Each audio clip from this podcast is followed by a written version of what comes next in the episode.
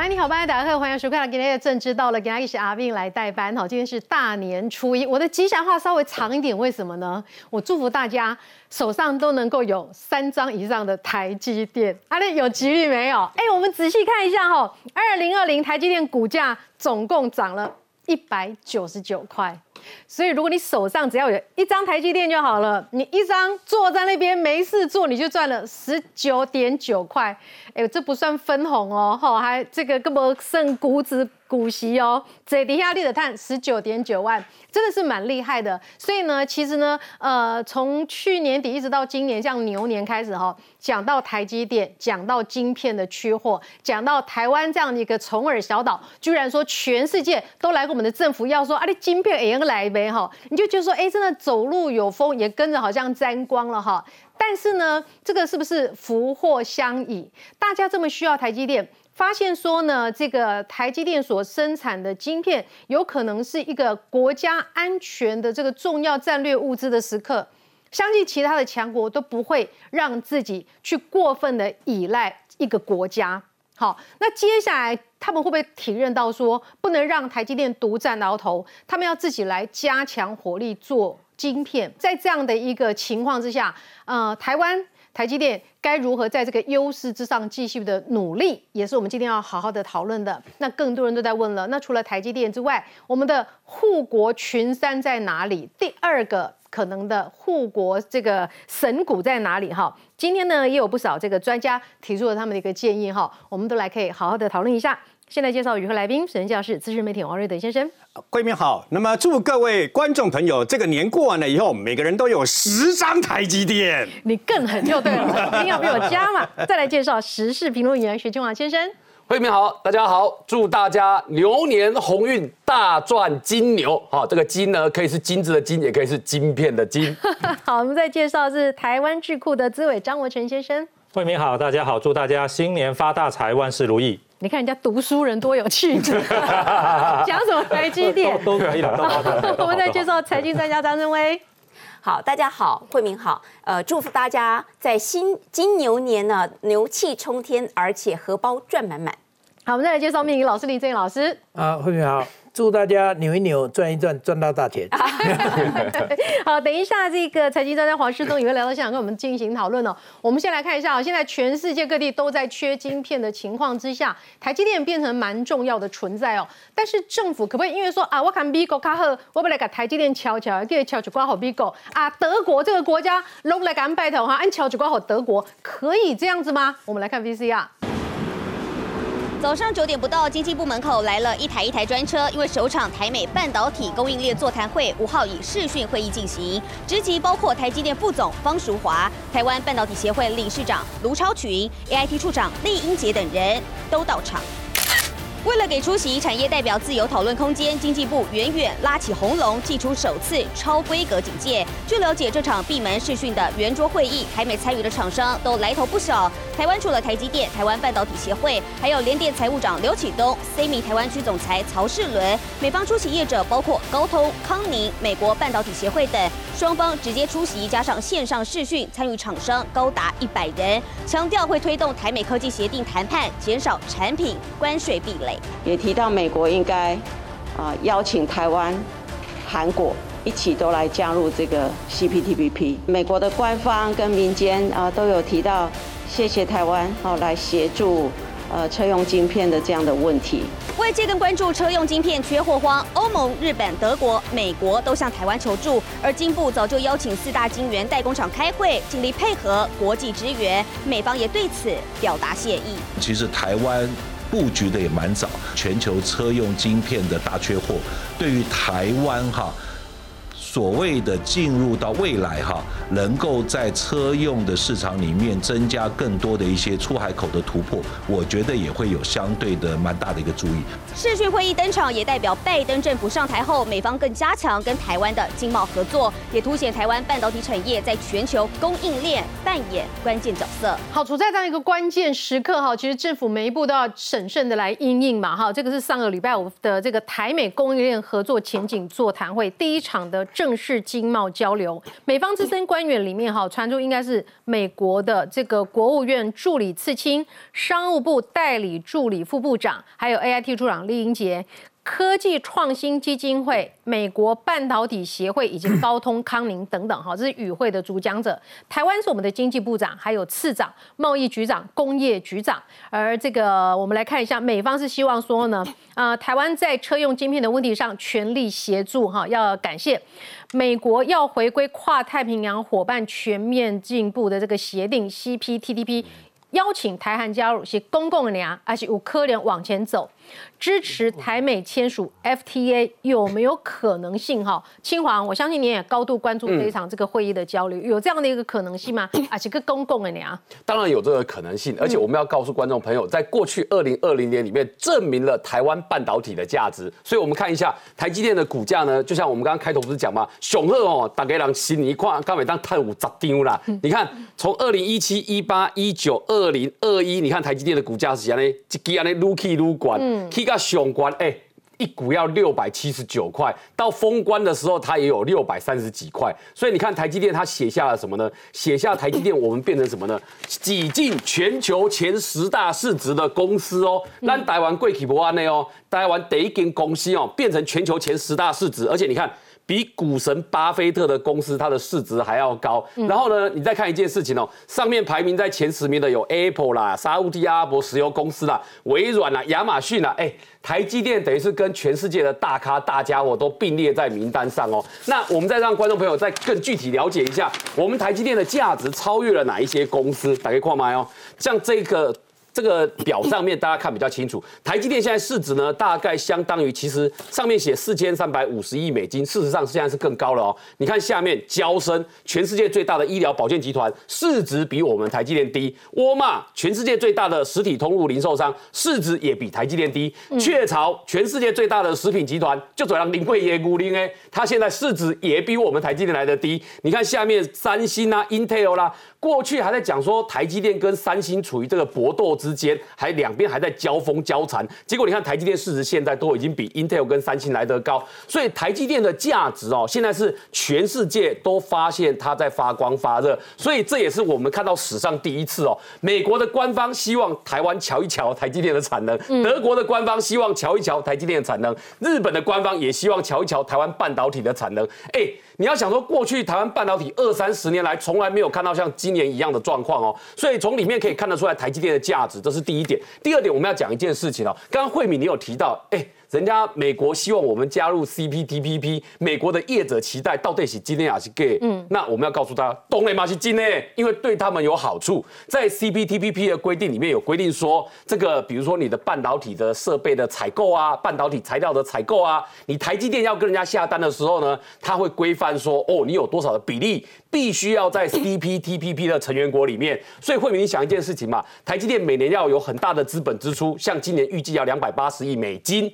那资本支出里面，你要买设备，你要买原料，它规定说，你台积电呢，就是跟成员国的成员来买就好了。那对美国厂商是不是有好处？对日本的半导体的材料厂商是不是有好处？是啊，美国是最大的半导体设备的供应国家，日本是最大的半导体材料的供应国家。那对欧洲来讲，它也是其中的一个部分啊。所以对他们来讲，台积电如果绑在 CPTPP 里面的话，打给东五汤坦啊，只有谁没有办法赚？成员国以外哦，比如说中国，大家以后可能就没有办法跟中国买这些设备。虽然它也不成熟啦，但是它是巩固既有厂商它的优势跟利益嘛，嗯，所以这就是为什么你看我们台美双方一举行对谈了之后，美国的半导体业者他就会希望说，哎，最好大家一起来联盟，FTA、CPTPP 打开跟强加美，强加美有什么好处？对美国的业者来说，这个钱才有机会赚嘛。所以你再去看过去一年来发生什么事情，嗯，因为台积电的技术走到最先进的，对不对？它不是已经走到了三纳米、两纳米的时代吗？那你知道，因为台积电走到全世界最先进，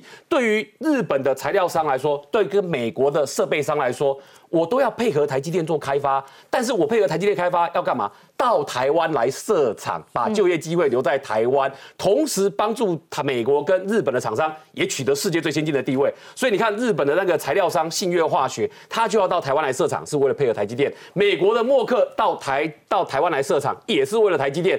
所以对他们来讲，跟你结台湾结成同盟，对大家都有好处。这也是为什么我们说，在过去一年里面呢，突然间台积电让全世界都发现台湾的半导体越来越重要。那越来越重要的关键之一，就是台积电，它是一个护国神山，带着后面一群台湾的上下游业者一起向前冲。所以你就会发现一件事：开头我们在讲这件事情有没有可能发生？当然是有可能发生的嘛，而且还是大家都很期待它发生。嗯，那就你的观察哦，就是说那个美国的业者呼吁说，我们是不是可以签署跟美国的自由贸易协定啊？哈，跟那个 CPTPP 啊，对台湾除了就是说设厂之外，还有没有什么相关的好处呢？维持我们半导体的竞争优势。嗯，那你看哦，对于这个台湾来讲，今天美国跟台湾合作，日本跟台湾合作，那美国跟日本的厂商，他以后相关的东西要下晶片的时候，要下给谁？嗯，下给台湾啊。那他委托做 IC 设计的时候，他也可以委托给台湾的公司做啊。嗯，那对他的车厂来讲，他的零组件也可以跟你台湾去买啊。那所以对他来说，这个安全性跟他的这个我们说技术合作都有保障嘛，总是好过于对于美国人，你去看哦，AIT 前两三年一直在布局一件事，他们一直在防范中国的红色供应链。那你要防范红色供应链，那你不能没有人帮我做，比如说伺服器这些东西嘛，那可以委托以后可以委托给谁做？委托就放在台湾做啊，那个就是台湾的商机跟我们自己的好处所在了。嗯，我想请问一下国文老呃，这个陈老师哦，我想蔡政府也希望台湾跟美国签 FTA 跟 CPTPP。就你所看，除了美国业者想望之外，有没有什么样的阻力，或者是其实今年新的一年牛年可以水到渠成呢？美国现在面临哈中国哈这个想要在五 G 啊，在各方面的产业在这方面压力哈，他要确保他国内产业的优势，他要确保他在国内国际上经济的领导地位哈。好，对于这些相关的伙伴哦，他一定会紧紧抓住。那这个中国当然他也不是傻瓜了哈，所以好，他当然也努力发展他国内的这些相关的产业哈。可是呢，因为现在这个中美的战略格局哈，看来这个对中国方面来讲不是这么的友善，所以呢，他怎么发展哦，跟几年前不太一样。如果他几年前想要发展哈，机会还比较好哦。嗯，现在要发展哦，这个很明显的，美国对他有戒心了。嗯，好，对他已经开始有所围堵了。好，那所以这一点来讲，对他其实是很不利的。那这个前不久哈，我碰到一个朋友啊，好在地方这个工作，他说啊，现在全台湾所有县市哦，好这个县市首长哈，都希望争取台积电，为什么呢？因为台积电有八望，八望可以望八样东西。他第二望什么？望产业啊，台积电只要来我们好县市投资，一定望产业，这不用讲了。那第二望什么？望房市。啊，因为大家一看，哦，这个每年好分红啊，配股，哦，这个就很棒很棒啊，所以这附近一定都涨起来，旺房市。第三个旺消费，这不用讲嘛，对不对？好，这三旺都很简单，但第四旺旺什么？哈，旺出生啊，哦，因为呢，现在这个台积电哈，员工福利好，这个非常人性化，好，薪资也很高，所以哦，大家这个员工哦，在台积电工作比较敢结婚。比较敢生，好，所以往出生。他们有时间生吗？有有有，而且很长。惠敏这边我可以证实，因为我以前在科学园区工作过嘛。是。那你知道我以前在科学园区的同事哈，生两个是都已经是最少的，哦，很多还生到三个，甚至有生到四个的。嗯。那为什么会这样子？因为很简单，就是他薪水够高的时候，有很我那时候很多同事哦，他就是老婆就在家里专心带小孩。嗯。那所以他们就真的就生到两个三个。所以刚刚国成讲说会望出生哦，这个是真的。好，那就解决台湾很大的问题了，因为少子化是很大的。这个讲护国神山是这些望，不是只有望那个骨架而已，护到护到这些地方都有护到啊。但是这讲到八望，意思就是说嘛，一个具有带头性的产业哈，对整个经济就是会有这些带头作用。嗯嗯，好，那这些带头作用其实是良性循环。好，你这个越发展，好，这个人才越会集中到这里，人才越集中到这里，那它本身的制成整个好经营的效率就会越高。好，所以那个股价这样拉，哦，其实不完全是说，好，是因为大家好，这非常看，这只有在看好资金行情，而是它本身的条件。那现在其实美国也非常看好啊，所以好，美国要求说我们好能不能到他们那边设厂，好，然后呢，好这方面有没有形成各方面的合作？其实也都是看准了半导体产业就是未来。八旺的产业。好，但是我们希望台积电能够发展的更好嘛。张威，曾威，你看到就是说，哎，这个车用晶片荒，德国向我们求助，这大概是蛮难想象的一件事情。但是确实就是在去年发，今年发生了哈。那么除了德国之外呢，其实呃，包括了这个掌握第一手资讯的消息人士告诉日经说，美国、日本、欧洲的请求，全部都是跟台湾理念相近的国家，希望。就这已经不是在商言商了，是政府透过政府希望用更高层级来处理这样的一个议题。你觉得这对台积电的发展是好事吗？呃，在我看来哈，我还是认为的确是好事哦，而且发挥它的影响力，而且甚至慧敏我都觉得这波段以前哈，我们台湾在外交的处境上有非常多的困难跟障碍。可是我觉得从这一次政府它漂亮的打出一个牌哦，呃，也就是台积电这张牌，我甚至觉得未来有可能台湾会走一个台积电外交。嗯，好，那不只是半导体外交，你看，其实他他如何去啊，这个让台湾的能见度一下子在全世界通通曝光，就是透过哎。缺车用晶片，但是我说实在的，现在那个台积电能够制作的晶片何止车用？嗯，其实未来你的五 G 晶片，还有现在美国它一直心心念念的就是它的这个像是军事使用的一个飞弹的晶片，所以对他们来讲，其实都是一个非常重要的关键时刻的点，它非常需要的一个物资。所以你知道，其实我会觉得，呃，以前台湾 can help。好像都是呃这个口罩外交等等，那甚至有人讲说这一次晶片要去换疫苗等等，我觉得错了。其实都不是，我我甚至认为我们台积电的外交的这张牌已经开始在打了。你看这一次这个台美他们这一次的供应链的合作会议啊，讲起来看对未来前景什么？你看刚才的影片里面出现的全都是台湾跟美国在半导体方面响当当的所有的厂商跟人物，全部都在这里面出来了。嗯，那这里面就代表什么呢？这个还只是第一次哦。那未来它可能不只是车用晶片哦，还有五 G 哦，还有物联网哦，还有人工智慧等等，通通以后就开下去，这个 channel 就出来了。嗯，好，这是以前我们想要跟美国在这方面有正式的呃谈官呃，不要说官方关系，这一次算不算官方？哎，这就看我们怎么去解读。嗯，那在这里面哈有个重点哈，那呃，常常很多人想说，哎，这不过就是一个平台哈，有什么这个大不了的哦？其实有一样东西，我们呃慧敏我们可以注意一下。第一件事情，前几天。天呢，拜登政府讲了非常重要的话。第一个，拜登要求全美国尽量通通都买美国货。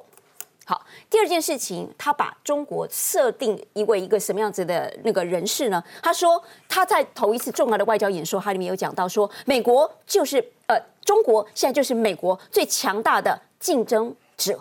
嗯，哎，我觉得这个事情非常的重要。你看，你有注意到吗？我们是台美供应链。美国跟台湾之间是什么关系？美国在科技业界它是老大嘛？那供应链是什么？是它的 say 喊的，对不对？可是它怎么界定中国大陆？它界定它是竞争者，这里面就差距就非常非常的大。所以你看哦，那个布林肯不是有对外讲吗？嗯，在这个过程当中，哎，台湾非常具具有一个战略重要的位置哦。未来台湾他会给他们，呃，就是给我们非常重要的一个自卫的武武力的部分，而且必要时一定会保护。这不就是细盾吗？这不就是多年以来大家讲的哈？原来台积电跟半导体对于台湾来讲是最重要的一个防火线。台湾呢，现在是全球半导体设厂里面密度最高的国这个国家。那每天老公的飞机不是在这边飞吗？嗯，好，为什么日经还有彭博一直在那说，哎，我们今年处了一个危险地带，哪一天呢？真的不小心他的飞机来攻击我们的晶圆厂，好。那美国、欧美、德国他们的线全部生产线全都在台湾，这怎么处理？这就是为什么美国他一定坚持要你美国呃这个我们的台积电去美国设厂一个重要因素。也许大家会觉得打台积电外交是不是讲的很早？一点也不。除了这一次王美花王部长他把它拿出来哈，这个做一个非常重要的串联，透过车用晶片，哎，交集了这个台美一线的半导体大厂第一咖之外，更重要的一件事情，嗯，大家有没有注意到啊？蔡英文总统。其实那时候，这个美国国务次卿克拉奇来台湾访问，不是邀请到官邸吗？嗯，好，当天呢，唯一一个非官方的代表是谁？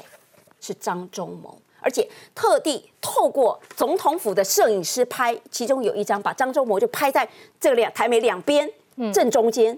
哎，慧敏，你想想看，他那张照片会不会传到习近平的桌上？嗯，你看了，你觉得习近平作何感想？而且他已经是在这个怎么讲？晶片已经被你卡脖子，半导体被你卡脖子的情况下，第二件事情，我们每次 APEC 派出去，现在我们蔡总统派出去的大使是谁？领袖代表就是张忠谋。嗯嗯，所以我觉得从这这从上一直到现在，我觉得台湾的台积电外交才正要开始打起来呢。打台积电当外交牌，要不要注意些什么呢？瑞德，呃，事实上呢，那么大家要知道为什么？请问你为什么台积电突然间变成护国神山，变成世界的神山呐？我告诉你，我并不是，我并没有办法确定美国到底会不会出兵救台湾，但是我可以肯定，五年之内，美国会为了台积电跟英歌陶瓷出兵。你知道为什么吗？为了保护台湾，不是他为了保护这两个地方。那你刚刚大家讲了一件很奇怪，说那你台积电就算了，为什么会保护英歌陶瓷啊？各位不要小看台湾呢，为什么？你知道美国的先进飞弹的零件里面，就是一定要有我们英歌陶瓷所做出来的防热、那么抗相关的雷击的这个陶瓷啊，那是我们台湾制造的。所以呢，包括现在我们所用使用的天宫飞弹跟雄二、雄三飞弹，都包括它的这个鼻锥罩，全部都是用英歌陶瓷啊。那么除此之外呢，台积电这一次为什么台积电会突然间成为全世界瞩目的焦点？我我问你嘛，德国跟我们没有邦交，事实上德国对台湾一向是比较傲慢的。为什么？世界工业大国，然后呢，梅克又是亲中人士，他为什么他的那个经济部长必须要？卑躬屈膝写一封信来，然后托德国在台这个呃协会的这个处长呢，来跟我们的经济部长说，麻烦你啦，你那个晶片几挂好温呐，对吧？哈，我们讲胡适啦、毕英士啦这些才有办法。他为什么要这样做？因为你其实我告诉各位，全世界从德国的福斯、德国的宾士，一直到美国的福特，一直到日本的 Toyota，其实都是他们自己造成的。去年当武汉肺炎病毒开始起来的时候，他们开始砍单。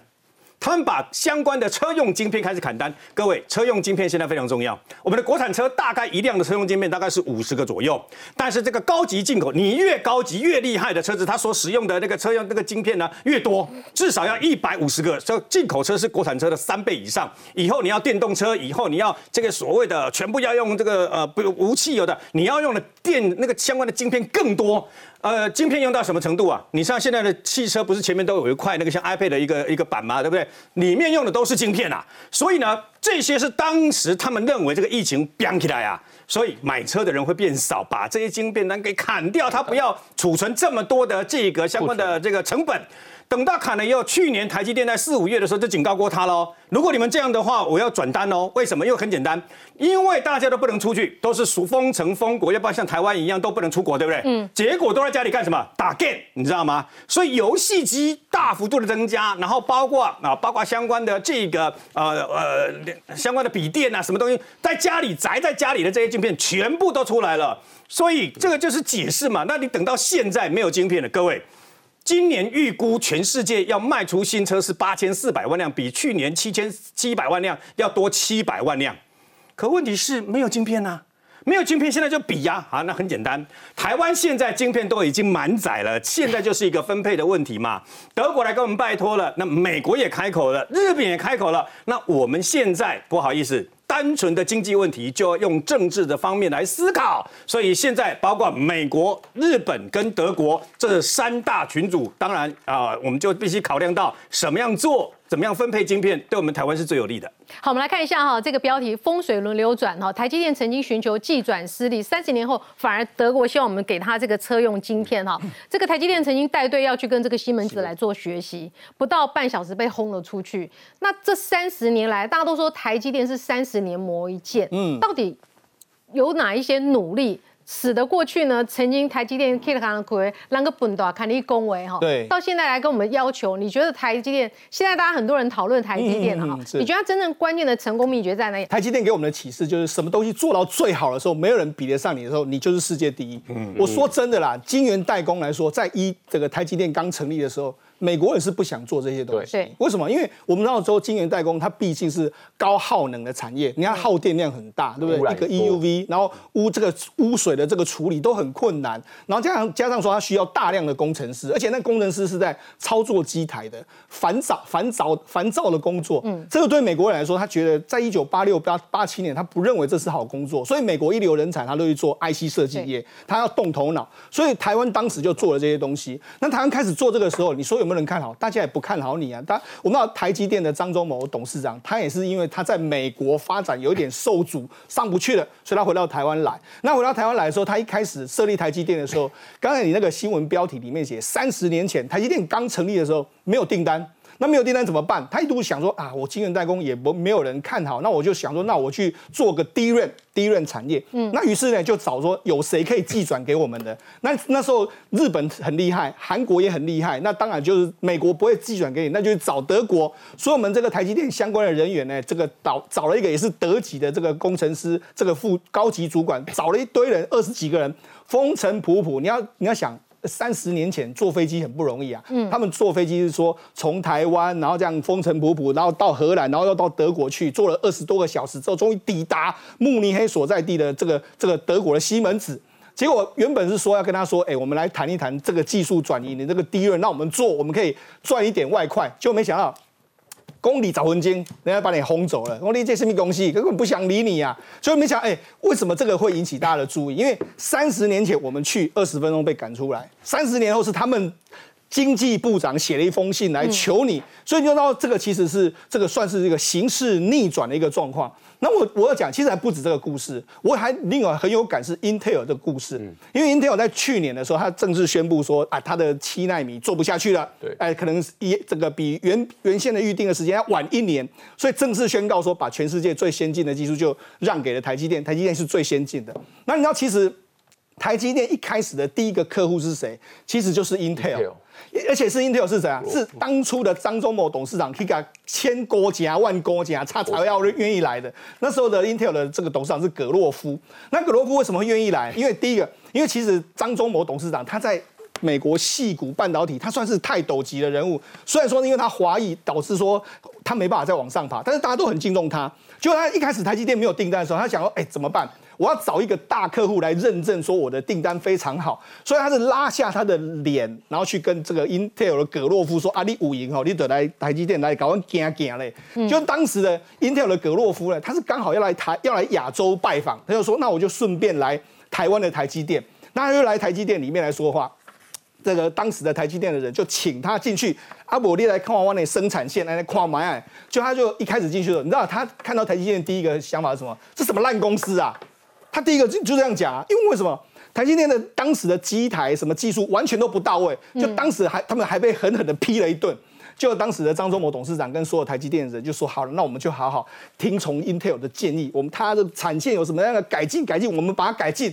然后他就这个改进了之后，他再隔一点，他再写信给 Intel 说：哎，我们改了这么多了，那你要不要再来看一下？他们就来看看一下，说：哦。好吧，你们勉强已经是可以，我们 Intel 可以外包给你。那外包给他什么？很烂的技术啊，就是最不先进的技术给你嘛，啊，就这样子。所以呢，三十年前当时是这样哦，嗯，我们都做人家不要做了，人人家根本看不起你，就三十年后。到今天这样的局面，当然我们很多人都会看得觉得非常开心。台积电张忠谋董事长回来的时候，我们也是口千勾讲慢勾讲。他当初我们这个孙运璇开给他三个条件，他都已经我我都已经忘记。那反正那个条件很烂，我根本想都不会想。你知道，其实三十年前是这样一个状况，我们就只能够从我们台湾这个招募了很多的我们当初早年去台积电的一些工程师，然后这样日夜的赶工做出来。那我也必须讲啦，这里面来说的话，台湾也是花了非常多的精神，因为。我们台湾能够追上 Intel，你说啊，我们台湾的头脑比较好，其实也不是，主要是因为我们台湾人真的比较勤奋。嗯，像在美国加班，你这这叫工程师加班，他还哎我要加班费，然后你哎加班超时了这样子。我们在台湾的确有这样的情况，才造造就我们今天台积电。那到台积电到这种地步了，到这种样子的时候，我觉得我们也要我也要说啦，我们也不要说都是好事。我觉得其实某种程度来说。你变成是一个祸福相倚的一个状况。嗯，为什么我会说祸福相倚？你有注意到最近英国媒体他说了一件事，他说：“哎，你台湾未来可能会成为死亡中心呐？为什么成为死亡中心？因为你技术太好，美国也想要你，那中国也想要你，那中国想要你的时候，他会不会来给给你个鱼死网破嘛？哎，你封锁我的科技啊，五年后我技术跟你差这么远的时候，那我五年后一定不是你的对手，那不如现在攻击你嘛？所以我觉得反而攻击台湾，对啊，攻击台湾啊，攻击台湾的时候谁最惨？其实美国最惨哎，嗯，美国你的苹果订单，掠夺大家都说。美国保护台湾不是为了台湾人，当然不是啊。李总讲的这个，我保我补充一下，不是只有军事的攻击耶。是啊，他们我们台湾包括台积电在内的这些那个半导体公司，每年接受到的来自于骇客怀疑就是中共的骇客，对啊，每年攻击是最多的。是啊，你说你说攻击台积电目前线上的产能百分之六十是美国的公司，苹果、AMD、NVIDIA、高通都是美国啊，打下去谁惨？你美国惨嘛，所以他搞不好敢跟你这样赌啊。我觉得以习近平的个性来说的话，我觉得这为什么英国媒体会说这样？因为他们也很担心习近平这个人的个性，有时候真的他要跟你硬拼的时候，或许他真的会做出一些比较不理智的行为出来。嗯，所以我先问林老师一个问题：是牛年中国会不会打台湾？不会，哎，我看到很多统派的都恐吓，都习近平 要把台湾拿下来了，牛年会不会打台湾？他们不听林老师的话嘛？嗯，不会，因为不会。我我讲一个例子啊，因为台湾现在是全世界里面都在阴气当中，只有它是阳气，那么也就是它的能量比例。那个荷兰科学家说，你台湾是我的五倍，光光一个蓝港公园测出来就是它荷兰的五倍。嗯，好，那。在前年的时候，我们说台湾被登短廊，那今年等于不是登短廊而已，是壮变壮年。哦，对你前年就跟我们说台湾今晚被登短廊，个听不三五哦，这个今年疫情冲击之下，今年有登起来啊。是它，而且今年呢，这个二一年呢，今年是初一嘛，对，它要壮大，因为大壮卦，它明明是跟他登短廊呢，已经登鬼啊，登鬼了以为短寒。那其实打仗是这样子啊，哈。我记得阿扁在望的时候，那个相片放在台北市议会，那个有一个姓侯的议员啊，他妹妹跟我很熟，他没事去把阿扁那时候正望把它拆下来，结果相片一拆，他自己腿断掉。对，后来那个就发生意外，就腿就腿断掉嘛。哎，所以要去弄很旺的人就对对对对对，用你灯红我不能给你补啊，我补我的。给谁？对呀，你本来是趁虚而入，可以啊。你就是说他弱的时候，你弄他，就要看情势。所以你是说台湾现在是旺的？旺的时候，这个你不要动它。嗯，因为就就像那个侯议员，光只有拆一个阿扁的相片，腿就断了。嗯，啊，所以这个时候一般的，一般如果有智慧的，不会在这个时候动。嗯，哎。那台积电哈，这个我觉得这也蛮有意思的哈。虽然说学工科的人都怎么讲，比较科学哈，不太信这个。但是你看哦，TSMC 台积电的这个 logo 为什么用小写的哈？原来是有一个小写才会出头，对，大写就挡住了。他们说台积电创始的时候啊，工程背景的主管迷信“工”字不出头，一般都觉得工科的。工确实没有出头嘛，哈，要土才能出头，所以呢，说 T，你看 T 大写也没出头，用小写来出头。安利武力啊，伯利老师，这个是一个人的一个征兆了哈。那当然就是说你你有实力，但是也要有蓄力，嗯啊，那尤其是做这种科技行业，它其实。虚实都要注重。我们要先进一下广告，再来看一下华为跟台积电的风水为什么不同？为什么现在落差出来了？哈，是广告之后更多的讨论，马上回来。好，中国会不会发展出新的台积电？哈，有没有这样的一个可能？老师，您刚刚要从这个风水的角度来观察台积电和华为这两不同的公司。是。那我刚才讲完了，就是说，他菊花设计了八把刀，准备切苹果，你就知道它是攻击型的。那台积电，华为攻击型，华为是攻击型。那台积电它本来是不出头，是大 T 是应该是老大嘛？那现在我我不当老大，我出头就好了。所以台积电的成功在它的诚信，嗯，也就是说，就算我技术到那里的时候，哎，别人给我的东西我可以不会给你 copy，不会给你嗯乱弄，嗯，所以这是台积电小 T，小 T 就是我遵守的我的。第二个顺位，我不要去抢你的那个大 T 的头啊，所以这是这是第一个。那我们看看华为呢？华为其实它的布局很赶，为什么？在风水上，它跟它整个这个龙岗的这个位置里面呢，它跟这个珠江湾反背，就是所谓的跟韩信一样背水一战。背水一战的格局是短后短败，就是你好的顺的时候，好像一路往前冲，嗯，逆的时候。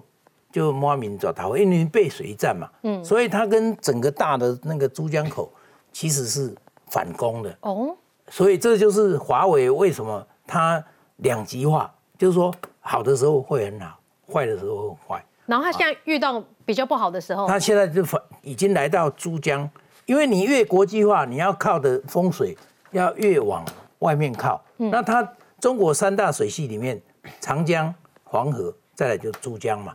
那珠江是对外国国际化是以前黄河跟长江它是国内化，嗯，它这个风水是只有珠江它是往这个国际化冲，所以我们看到香港为什么当时控制这个珠江可以成为全世界的这个交流的这个金融东西，嗯，也就是因为它在珠江，所以珠江这一条龙很好玩。那孙中山起来把封建制度干掉，嗯，也是珠江这一条龙，嗯，所以这一条龙是国际型的龙啊。虽然看起来珠江比较小，但是你跟它反背的时候，那有一天这个背水一战，你得要背着水啊。所以它其实最大的风水点是在这个位置，而且它在它没有长江跟黄河那个远见，就是说我应该，比如说我应该早就应该投资这种晶片晶片厂，结果。你都是借力使力不费力的状态，结果真正到大家力不借你的时候，你就麻烦了。嗯，那台积电的风台积电不一样哈。嗯，台积电我刚才除了说这个小 T 之外啊，台积电因为我们这个这个这个宝山呐下来这一条龙啊，新竹宝山，宝山这一条龙就真的是宝山。嗯，因因为那一条龙是从雪山山脉一条独大下来，它独大下来呢。它刚好台积电呢，在这个宝山的龙头上面，龙头几乎三分之二的地啊，都是他们厂占有。你说宝山的龙穴几乎都被台积电占了？他的地大概占了三分之二，都是他的厂，怎么样的？然后他前面呢，那一那一条龙前面是什么？头前溪，他吃的是头前溪，还有一个凤尾溪。你有没有注意头跟尾都它吃掉？小溪怎么跟珠江比？哎。台湾是个海岛，嗯，它龙现在龙不是在大，嗯，龙在你有没有精锐？你做晶片是在你的精锐，嗯，台湾现在虽然小，但是小国变大国，就是以小博大，它是把所有的。台积电还有几年的荣景？因为如果说各国觉得太依赖台积电是危险的话，是不是欧洲、美国都会发展自己的晶圆代工？哎，没那么可能，呃，要发展没那么容易啊。啊，爱人啊，爱心，也就是说，天地人三才，你得要并具啊。你看这个整个几乎都是台积电把人家垄断在这个龙头啊，所以他难怪成为台湾，就刚才讲的，就要用台积电外交了。现在没有想到有一个国家是用这个晶片在外交，哎，人家都是外交部在外交，你怎么会是这个打头阵？嗯，这个就是未来，未来就是它变成了一个矛头。就是我们在矛在前面的那个金属的头，嗯，一定要很利，你后面竹竿没关系，后面就不会拖泥带水啊。所以基本上呢，现在情势不好，但是因为台积电，所以把你的安全度反而是往前提高。但有人说福祸相依的时候，就说，哎，各国发现说原来晶圆代工也蛮重要的一个产业的时候，自己会发展自己的。那个台积电会不会竞争对手就出来了？哎，那个要发展到。一一个阵子，因为不会那么快，哎，他还要有人，不对，不是只有说我要发展，大陆也很想发展，嗯，很其其他国家也很想发展啊，但是你的结构就是说天地人，你三合三才如果没有合一，是很难的，而且你看他，你你你看华为，光只有一个背水一战，他这个宝山这一条龙，它是顺顺着这个情势在走的。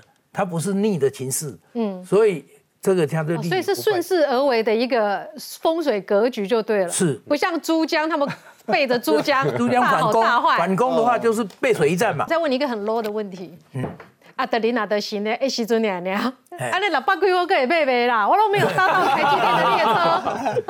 啊，这个真的太惨了，对不对？没有一个人敢说。如果以风水来看，台湾还。会旺三十年哇！台湾会旺三十年？对，现在阿公三十年不会打过来吗？现在才刚开始而已哦哦，投资台湾就对了，投资台湾，全世界都在看着台湾。嗯，那个法国的那个小朋友话说，我要到一个最安全的，那个用火箭把我送那里去台湾。小朋友哎。小朋友画漫画，嗯，老师说你要你疫情的时候你要到哪里最安全？他在画一条火箭，把我射到台湾去。现在连法国小朋友都知道台湾在哪里了哈。来，你说那个科技大佬虽然是科学脑，其实也金价零型都无形的丢啊。哎，我很佩服林正义老师，哎，他说这个真的是马的爱景，马的爱行，他其实已经把刚刚慧敏的问题回答完了。为什么这样讲呢？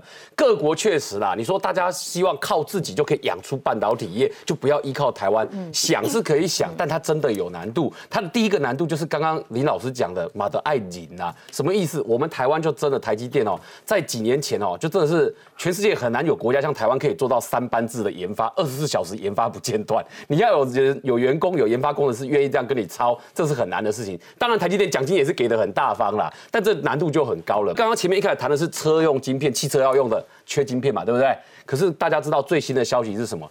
今年手机可能也会缺晶片，然后今年游戏机可能也会缺晶片，然后今年五 G 的这些相关通讯的也可能会缺晶片，就是通通讯，我们讲说晶片的荒哦，会开始蔓延到很多产品项目。所以你想想看哦，现在全世界做出的先进产能都在台积电身上，所以你说台积电外交有没有可能成真？这个成真的机会比我们在年初在讲车用晶片缺的时候会更严重，而且现在是由 Apple 自己发出这个警讯出来，所以回过来讲，就说你会发现台积电这件事情呢，会大家对它需求更高。但是你要做到像台积电一样有人不间断做研发，这就困难啦。而且它还累积了三十年的基础。然后再来，我们讲说神的部分，刚刚讲说马爱吉、马爱行嘛，对不对？讲说神的部分，我跟你讲真的，冥冥中真的有保佑啦。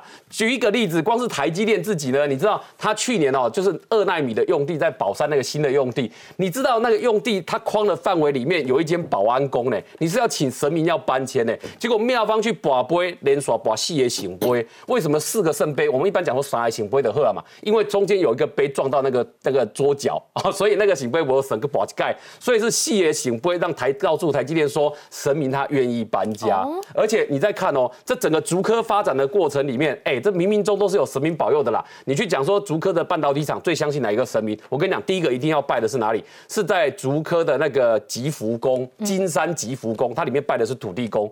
联电之前曾经有一次哦，联电也是很重要半导体厂嘛，它有一次产线呢，就真的哦。整个产线过程不知道哪里卡到音，就是尾孙啊，就做不出来啊。所以那个时候呢，联电的主管就一起到吉福宫去跟里面土地公拜拜，拜拜完之后。也没有特别做什么调整哦，产线突然就通了，故意掉的孙啊，所以他们也不得不信邪，对不对？所以你看联发科的联发科的这个老板蔡明介哦，他是自己反正固定时间就会带带着公司的主管到吉福宫去拜拜，然后你看园区其他的厂商像旺宏这一些，他们也是固定时间到了就会带主管到吉福宫去拜拜。光这过年期间，你看开工那个时候，竹科就会有很多的公司排队到吉福宫去拜拜。金山吉福宫是园区大概也很难跑得掉的，就一。一定要去拜拜的这个，我们说很重要的神明。那除了吉福宫，还有没有其他的？当然有啊，像台湾，你知道台湾有一家瑞昱半导体，我的老东家，它全世界的十大 IC 设计商之一，排名第九名哦。你知道瑞昱半导体的特色是什么？每年就是开工的时候呢，包一台巴士，公司的总经理在内的高阶主管搭着包巴士，然后去庙里面拜拜。那其中有个很重要的庙是什么庙？你知道吗？新竹城隍庙。要拜新竹城隍庙，那很多人觉得很奇怪啊，半导体厂商去拜城隍庙干嘛？你知道我后来听里面的这个比较资深的主管说是为什么？他说因为要拜城隍庙哦，你去看看瑞昱，从以前到现在有没有发生过内部比如说亏空公款跟泄密的事情？哦，没有嘞，就城隍老爷冥冥中有保佑，就瑞昱半导体从以前到现在没有什么发生这种员工什么窃密跑出去干嘛？一个七爷一个八爷啊，所以你看，就园区的大老板在拜拜，跟你想象中不一样，然后。像我们再举一个例子，像群联，群联是国内做 Name Flash 大厂哦，今年营收大概应该会破五百亿哦。嗯，群联群联这样，群联老板叫潘建成，潘建成当他是马来西亚的这个侨生来到台湾，所以他当年是怎么样呢？拜新竹的竹联寺，而且他是非常虔诚，固定带公司的高阶主管到竹联寺附近的十家那个鱼丸汤去吃鱼丸，然后再到竹联寺里面去拜里面的观音妈，你知道为什么吗？光讲三件潘建成身上发生很神奇的事情。第一个，他公司要开的时候，命名请谁帮他取的？请观音妈帮他决定。他那时候群联啊、群生啊、群泽啊，名字没办法决定，然后到庙里面去跟观音把杯，然后把杯了之后，观音符咒告诉他的就是用群联这个名字。嗯。第二个，他在找说，因为你知道科技很容易踩到这个专利会。被告侵权嘛？嗯，那你找一个大咖挺你不是很好吗？当时他在选择大咖有三星、有 SanDisk、有东芝，结果也是去寡杯，结果菩萨给他指引了哪里？东芝头须吧，头须吧到现在跟群联的关系都还是很好，变成群联最大靠山。在潘建成需要资金周转的时候。都头须把还拿钱出来帮助他，你看准不准？啊，这样难道不迷信吗？哎，可是问题是，你知道，在面对科技发展的时候，常常有时候你都不知道明天的趋势是什么。嗯，在你不确定的时候，哎，神明就是一个很好的靠山跟指引嘛。嗯，那像我再举去年的一个例子，去年有一次哦，有一年这个我们讲说，它在这个记忆体晶片的部分呢，它真的遇到危机，价格大跌啊，库存囤积大堆，你才不要让它出力。那他就是到这个竹联三、竹联四里面去跟观音求签师，结果。千师告诉他，年过过年之后一切都会好转。嗯，结果过年之后呢，公司的库存被偷走一批，价值六千多万。结果这一批本来卖不出去的库存呢，等于换另外一个方式给他卖掉了，因为保险公司会理赔。嗯，保险公司赔他的钱呢，哎，结果在理赔完，公司有资金可以继续往下之后呢，这个记忆体的价格就涨上来了。嗯，所以年后它的行情就回来了，它的危机马上就解除了。嗯，所以你看，对于这个。群联来讲，竹新竹竹联寺的观音符咒，你看对他来说多重要。好，广告之后我们要请这个瑞德告大哥告诉我们一个科技公司跟城隍爷的这个很有趣的故事哈。你说要不要信呢？你说是迷信吗？可是城隍爷好像真的把这个一整车不见的晶片找回来了，对不对？很精彩哦。广告之后我们继续来聊，马上回来。